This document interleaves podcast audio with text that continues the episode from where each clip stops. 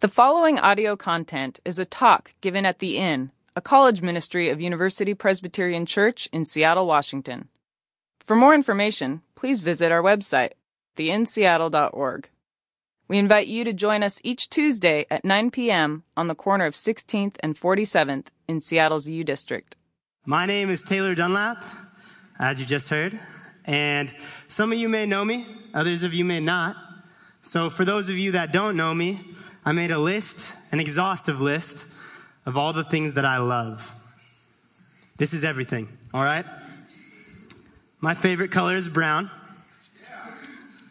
I like running, jumping, skiing, sprinting, high fiving, skiing, wakeboarding, hunting, fishing, soccer, football, trees, animals, cracking knuckles, hardcore parkouring, priest lake, Christmas lights, snow, nature, nature, secret handshakes, Mountains, Friends, Coffee, Herkimer, Sarcasm, Red Bull, McDonald's Egg McMuffins, Spokane, my orange trucker hat, flannels, sweating, and beanies. So for those of you that know me, you're like, yeah, that's, that's pretty much Taylor in a nutshell right there. For those of you that don't, now you know me. Um, also, my voice cracks sometimes when I speak. Maybe when I get nervous. I don't know, it might crack tonight. It just means that I'm still going through puberty. So, you know, by the end of this all, I'm going to be like six foot five, probably. And I'll have a really deep voice, hopefully. Cross fingers. Um, this right here, you can see uh, on the left there, that's me and my sister. We're very cute right there. No longer. Um, she goes to UW here. She's a sophomore, Kappa. She has blessed us with her presence tonight. She's here somewhere in this crowd. Right up there on the upper right, that's my dad and my four year old sister, Claire, and she is a feisty redhead, much like myself. And then down in the bottom right here, that is my mom, who's also in the back. Uh, my mom and my sister down at Pike's Place Market. Uh, you can go ahead and go to the next slide there. Yes, okay, here we go. So my family actually just got exponentially bigger. And my mom got remarried this summer to a guy named Drew. Awesome dude. He's in the back there. You can go meet him, say hi. He loves to talk. He'll love to talk to you. it's a good thing. It's a good thing. Uh, right here, we've got in the upper left, it's kind of hard to see. That's Kelly, Ryan, Elise, me, and then Bridget. And Kelly looks sad. Uh, Ryan looks like Ryan. He's a great guy. And then Bridget over there, she's just a clown. But we gave that picture to uh, both Drew and my mom when they got married this past summer. It's a really good gift, but couldn't get the photo quite right. And then right here in the bottom, uh, me, my sister Elise, and then my sister Claire. And we're all doing something. I don't know what we're doing there. But uh, tonight, I want to tell you guys a little story. Uh, this is a story. Um, why don't I just jump right into it? Uh, who has a fear of public speaking? Raise your hand. Yeah, yeah, me too. I am among you right there. Did you know that public speaking is the number one fear in all of America? It's called glossophobia. Don't ask me why. I don't know. I couldn't tell you. Uh, but that's ahead of fear of spiders, arachnophobia, necrophobia, fear of death. People fear uh, public speaking more than they fear death. It's pretty crazy. I am deathly afraid of public speaking. Um, But coming into uh, uh, my sophomore year, I was asked to uh, give announcements here at the inn. And I was like, nope, nope, not going to do that. Not a chance. Uh, you couldn't catch me up here. Uh, but they convinced me to do it. And I remember standing in the back and, and like, got done with the songs, you know, counting down the songs. Oh my gosh, this is about to happen. My heart's like freaking pounding right here. And, uh, and I'm walking up to the front, can't remember what's going on. I look out at the crowd, and it's all black it's just like my, I'm sweating. My face was as red as my hair. I looked like a tomato. Um, and, uh, and I remember, I remember what I was supposed to announce. It was a, uh, flannel pancake feed. And I got up there and I was like, uh, wear your flannels pancake for pancakes feed this Thursday. Um, wear your flannels. It's going to be a good blast. Um, and don't remember anything else, but as, as I was walking off the stage, uh, somebody told me beforehand when I was being prepped on what to say and stuff, somebody was like, don't call them announcements, call them opportunities. And so as I was walking off stage, I was already like halfway off. And, and then I remembered, oh, opportunities. And I was so many opportunities here at the end. And like ran off, ran off the stage. I laid down in the back, sprawled out. I was like, how do Ryan and Janie do this? Like dripping with sweat in my flannel. And, uh, and everybody's like, hey, dude, nice job. Great, you know, nice job tonight. I'm like, what are you talking about? Did you see me up there? That was horrible. That was absolutely horrible. Uh, and then I and then I see Ryan Church and Chris Thurton in the back, and they're actually cracking up at me. They're laughing, and I'm. and I kind of I laughed at myself too. That allowed me to laugh at myself. Uh, so that was good. That was good. But the reason I say tell this story is because uh, public speaking was and kind of still is one of my my biggest fears. But that fear was rooted in something deeper.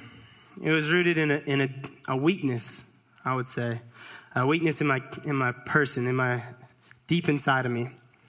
Um, and that's what we're going to talk about tonight.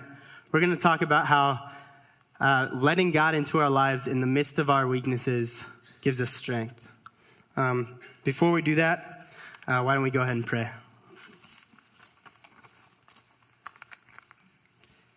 God, First of all, I just thank you. I thank you for Thanksgiving coming up and uh, that we'll get a feast and we'll get to take a break from school and the stress of school and kind of prepare mentally for, for the next couple weeks, the finals coming up. I thank you for the, the misty day outside today and I pray that it's snowing in the mountains. I pray that you will calm my heart right now and that we can become aware of your presence. That is right here with us. Open our hearts, God. Amen. So, uh, before we jump into my section, Second Corinthians, not my section, um, Second Corinthians, uh, let's give a little bit of background as to what exactly is going on here at this time. So, last week Ryan talked about how uh, Corinth was this city, fairly new city, um, but it was big on in order to to be anybody, you had to essentially construct a building in honor of yourself and then name it after yourself. It was a big on um, on your resume. What did you do? And, you, and then you go and boast about that to get recognition. But Ryan talked about how, on the other hand, Paul, who's writing this letter, who writes Second Corinthians, um, Paul talks about how instead of boasting in our accomplishments, we need to boast in other people boast in other people's accomplishments, and boast in God. And um, Ryan hit on the dichotomy between the world standards and God's standards that exist in society. And I think this is an issue that we have today. We're very much resume based. What have you done? What are you doing? Um, and that passage that he talked about last week applies very directly this week.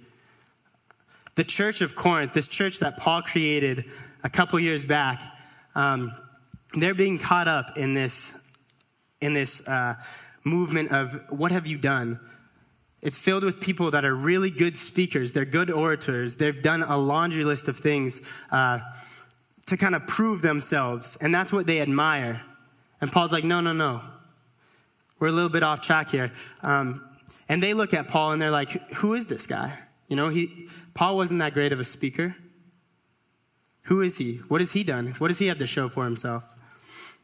And so, coming into the section that, that I'm about to read, um, Paul lists off all these things that he's done. He's like, Man, I have been through so much. I have suffered for the Lord. I've been shipwrecked three times. I've been bitten by a snake. I have abandoned uh, my personal desires um, in order to go travel and live a life traveling and starting these churches. And we pick up here uh, in chapter 12. You can go ahead and put it up. Um, before we read it, uh, he's, he's talking about a revelation that he had. Um, but he talks about it in the third person so that he doesn't draw attention to himself, but so that he can kind of deflect that and say, hey, it's not about what I've done. So he talks in the third person. He says, I must go on boasting. although there is nothing to be gained, I'll go on to visions and revelations from the Lord. I know a man in Christ who 14 years ago was caught up to the third heaven. Whether it was in the body or out of the body, I do not know. God knows. And I know that this man, whether in the body or apart from the body, I do not know, but God knows, was caught up to paradise and heard inexpressible things, things that no one is permitted to tell. I'll boast about a man like that, but I will not boast about myself, except about my weaknesses. Even if I should choose to boast, I would not be a fool, because I would be speaking the truth. But I refrain, so no one will think more of me than is warranted by what I do or say, or because of these surpassingly great revelations. So essentially, what he's doing here is he's recounting this experience that he had in the third person to de- deflect this attention off of himself. And he's saying, I, I had this crazy experience. I don't know whether I was taking up, whether I, my physical body was taken up to heaven or whether it was a vision that I had. And when it says the third heaven there, that kind of, when I first read that, I was like, what is the third heaven? Um, but what it, what it was was back then, they, they referred to the first heaven as kind of our earth and our atmosphere. They referred to the second heaven as the, the stars and the moon and the planets and all that. There you go, voice crack right there. And then they referred to the third heaven as the heaven that we think about today, like the real heaven. And, um, and so he he's explaining this crazy experience that he had. But he says, you know what? I will not boast. I will boast about a man like that, but I will not boast about myself except about my weaknesses. And then I really like this part. He then goes on to say, uh, he's kind of like, even if I was going to boast, hey, like everything I'd be telling you is straight facts. You know, I'm not boasting. I'm not trying to build myself up. This is facts. These are actually things that have happened to me. And I kind of like that because he's like, hey, listen, I've been through all this stuff and I'm not trying to build myself up. This is real. Like, I've been through some stuff, you know? but, uh, yeah. Um, what does boasting look like today for us? Here at college, here at UW, you know, I think we, we're smart enough here at UW or SPU, sorry. Um, I think we're smart enough to where, like, eh, somebody who talks about themselves all the time, we're kind of like, okay, you know, yeah, we get it. Yeah, yeah, yeah. And so we, we don't do that as much. But I think we do have this way of, of backdoor boasting. It's like, you know, you just took a test and you're like, dude, man, that test was like super tough, man. How'd you do? How did you, how'd you, what score did you get? Yeah, man, I don't know. I got like a, like a 73, like average. I don't know. How'd you do? Oh, man, that's a bummer. What did you get on this problem number five there? Because that's the only one I got wrong, and I cannot figure out how I did it wrong, you know? Man, if you want to study with me next time, I could help you out with some stuff, dude. You know, like, like I hear that all the time, like comparing answers, you know, what'd you get? Which is good in a sense, but also can be a way of backdoor boasting. You know, or maybe, uh, maybe it's like Tinder, you know? Oh my gosh. I've matched with like 50 dudes this week. What is going on? Gosh. And they keep on messaging me. Gosh, this is so annoying. I wish they would just stop. Just stop. Like, seriously, stop. Stop, stop, stop, stop. Stop. You know? What should I say to him? so annoying. uh, or maybe another one, you know, like, no, dude, dude, man, I cannot hang out tonight. I'm swamped. I got OChem lab, and then I got to study. I got this test coming up, you know, and then I've got, uh, oh, I'm the president of this club, so I've got to plan some stuff for that. You know, I'm just super busy with all the things. Maybe I'll go to the inn later tonight, you know, and get up my spiritual level or something like that.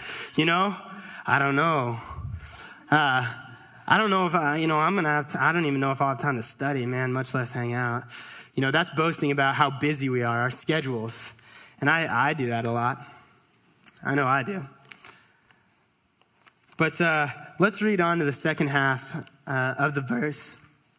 There it is again. second half of the verse. This is really like the meat of our text, I'd say. After Paul explains these, um, these crazy things that have happened to him, after he said, like, hey, I can play your game, I can play by your rules, I can list off my the things that I've done, the things that I've suffered for the Lord, then he says, I'm not going to boast about that. Let's read it off here. He says, Therefore, in order to keep me from becoming conceited, I was given a thorn in my flesh, a messenger of Satan to torment me. Three times I pleaded with the Lord to take it away from me, but he said to me, My grace is sufficient for you, for my power is made perfect in weakness. Therefore, I will boast all the more gladly about my weaknesses, so that Christ's power may rest on me. That is why, for Christ's sake, I delight in weaknesses, in insults, in hardships, in persecutions, in difficulties. For when I am weak, then I am strong. Paul's saying, I'm not going to boast about the things that I've done. I'm going to boast about the things that make me weak. It's a little bit backwards. For me, uh, one of my thorns, one of my most obvious thorns was um, sophomore year. Sophomore year here at UW.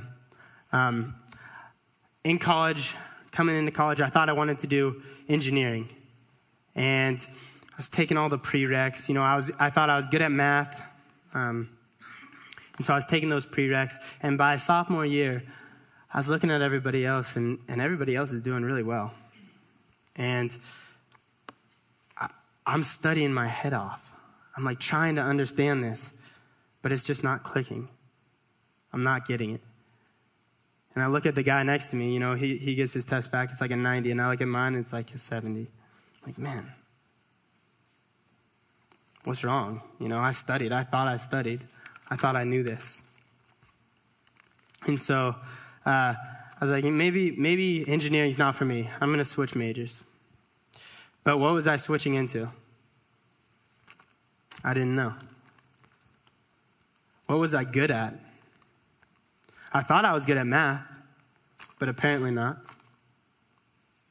I didn't quite measure up to everybody else. What was I passionate about? Uh, the only thing I could be sure of was that I didn't know what I wanted to be do or what I wanted to do. And I think a lot of us here are in that same boat. You know, wh- where am I supposed to go? What, what major am I supposed to choose? What do I want my job to be? At the same time, I was living in a fraternity here on campus, Fiji, and uh, I love the guys, love the house. But sophomore year, I felt like nobody really knew me. And, you know, I, I get back, get back from class, you know, go into a room and just to hang out and just be myself, and I couldn't. I don't know why, but I couldn't just goof around and be one of the guys. I didn't click there either. And so I started to look around at everybody else, and I started to compare myself you know, like, man, this guy in my house, he's, he's got so many friends. Like, everybody likes him. He's funny. He's smart. You know, I'm not either of those. Started to look around and be like, man, you know, like, this guy's got it all together. He's got an internship. He's doing well. He knows what he wants to do. I even compared my faith, you know, looking at people here, like, gosh, this guy's got it all together. Like, I'm falling apart. You know, I, as I was walking back from class one day, I remember thinking, like, like man, like this mist, this cold, like this is a, like a metaphor for how I feel. Dark, cold, wet,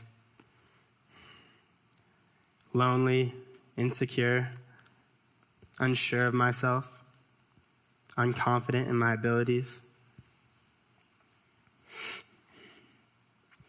And so when it was my time to get up and give announcements sophomore year at the end, I didn't believe in myself. The people here believed in me.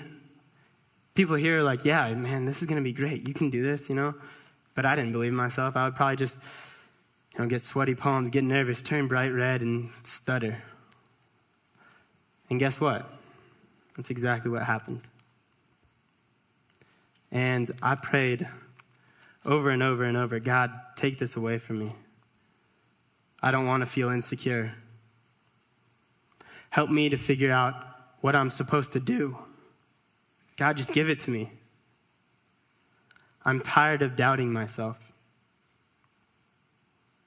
I'm tired of not feeling smart enough or funny enough or one of the guys. These were thorns sticking into me. Coming back here to Paul's thorn, um, scholars debate as to what exactly the thorn was. Some think that it might have been a physical ailment, like maybe some think that he might have been partially blind. Others think that he suffered from epileptic attacks. Others think that uh, it might have been more of an uh, mental or emotional thorn, something like depression. But I think that Paul doesn't specify his thorn for a reason. I think that uh, maybe at the time it might have been obvious what his thorn was, but I think that when he was writing this, he allows us to insert our own thorns into this situation. He leaves it blank so that we can put our thorns into this context. Because we all have thorns. We all do. We all have things that break us down and make us feel weak and insecure. These might be things like, like family issues, where uh, your parents just got divorced and you have to decide what house to go to for Thanksgiving. And either way, one of your parents is going to be sad or upset or disappointed. That's a thorn. Maybe you're struggling with things like anxiety or depression. Those are real thorns. Maybe it's something like a speech impediment or anorexia, an eating disorder. I don't know what your thorn is, but I think you do.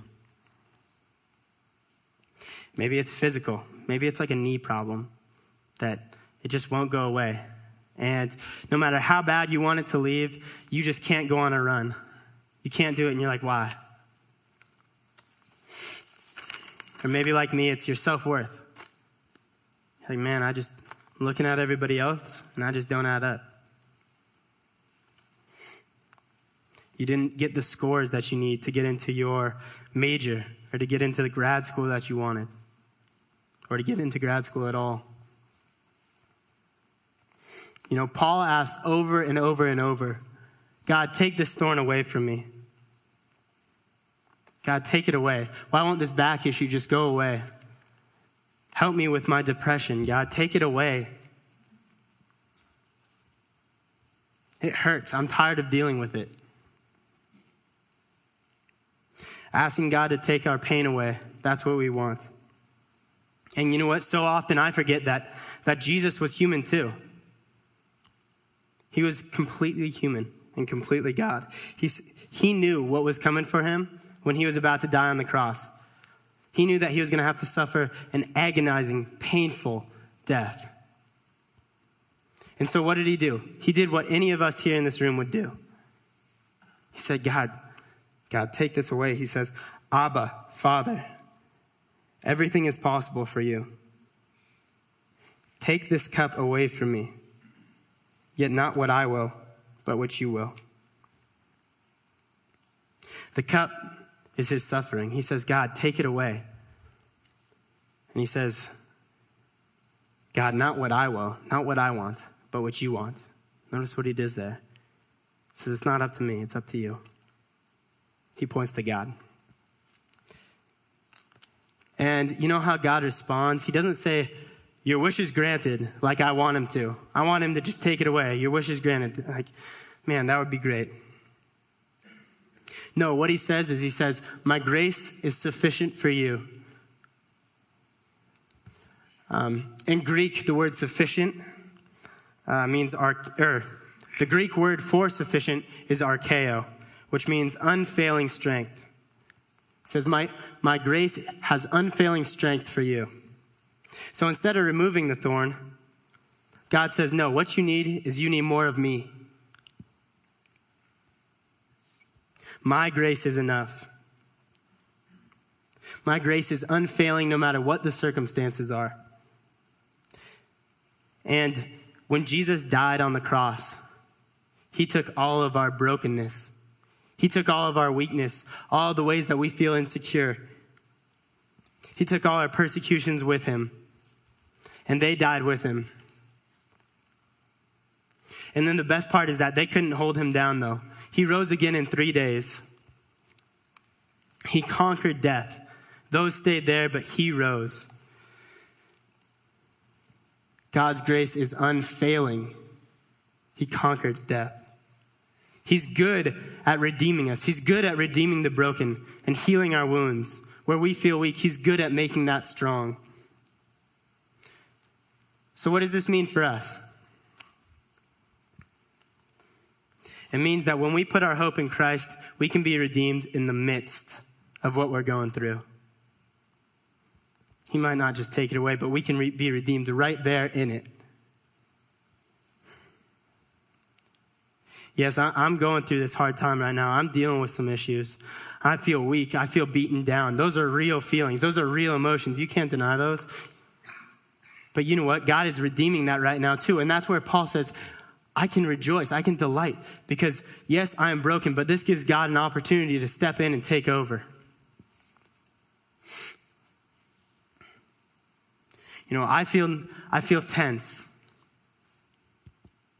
My anxiety is high. But that's not going to drag me down because my hope does not lie in my own abilities to claw my way out. My hope lies in God, and He's already beat it.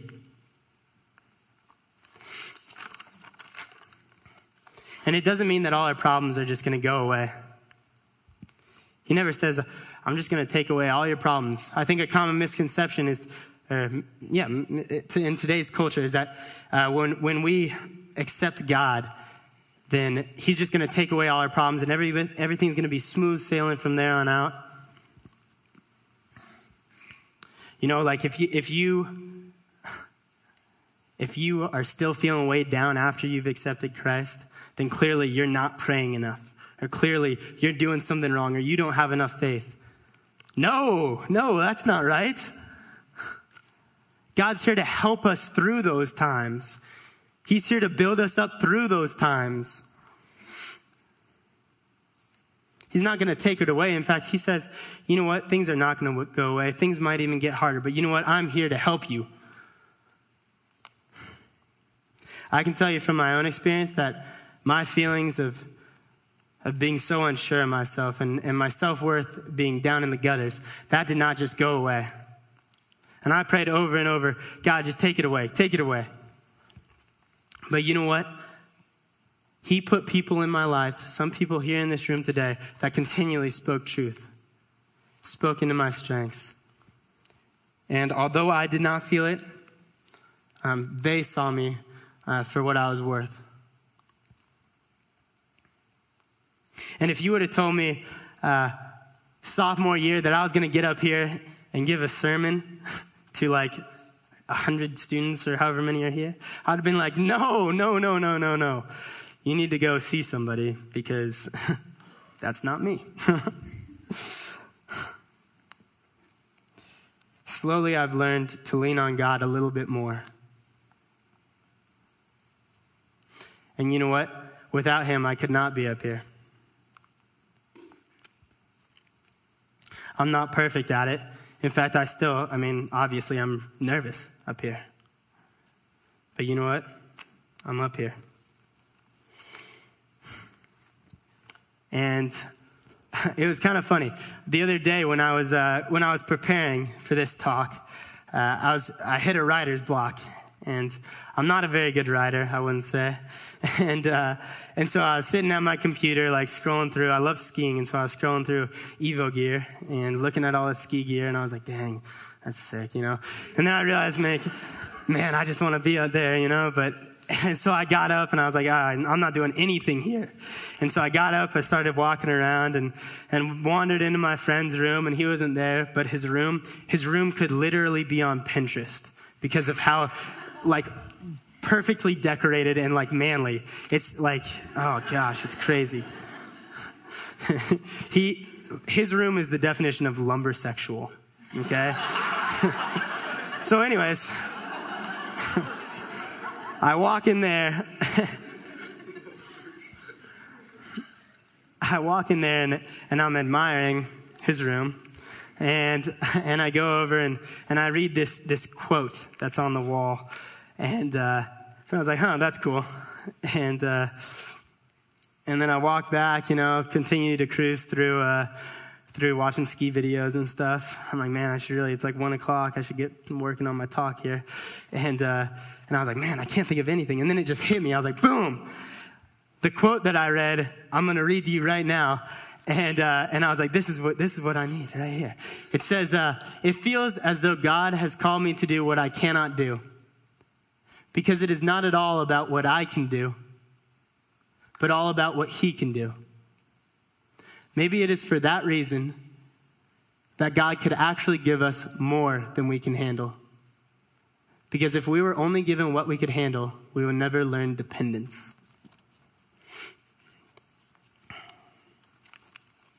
And, uh, and when I read that, I was like, man, like, you know what? These, these trials, he's given me more than I can handle. I feel incredibly weak right now. But you know what? The, I'm learning how to depend on him. I think that, that turning to God and looking to him is a process. You know, it's not just like a one day thing like, God, you know, come, come help me. No, it's every day waking up, every day turning to Him in the midst of our storm, in the midst of our thorns. Our weaknesses, they give us an opportunity to let Him be our strengths. So Paul says, you know what? I'm going to boast in my weaknesses. I don't know if I'm there yet. I don't think so. But Paul is. Paul's like, hey, this weakness, this is an opportunity. This is an opportunity for me to lean on God. This is an opportunity for me to learn to depend on Him. And things might not get easier. In fact, things might get harder. But you know what? He is my strength.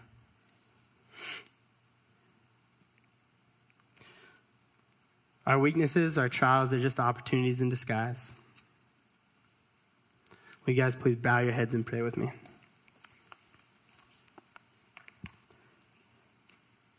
God, thank you that you are strong when we are not,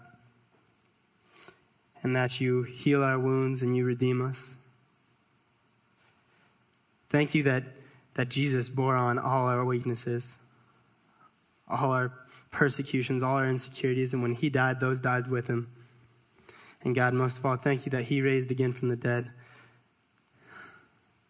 Thank you that your grace is unfailing and that you have unfailing strength when we are not strong.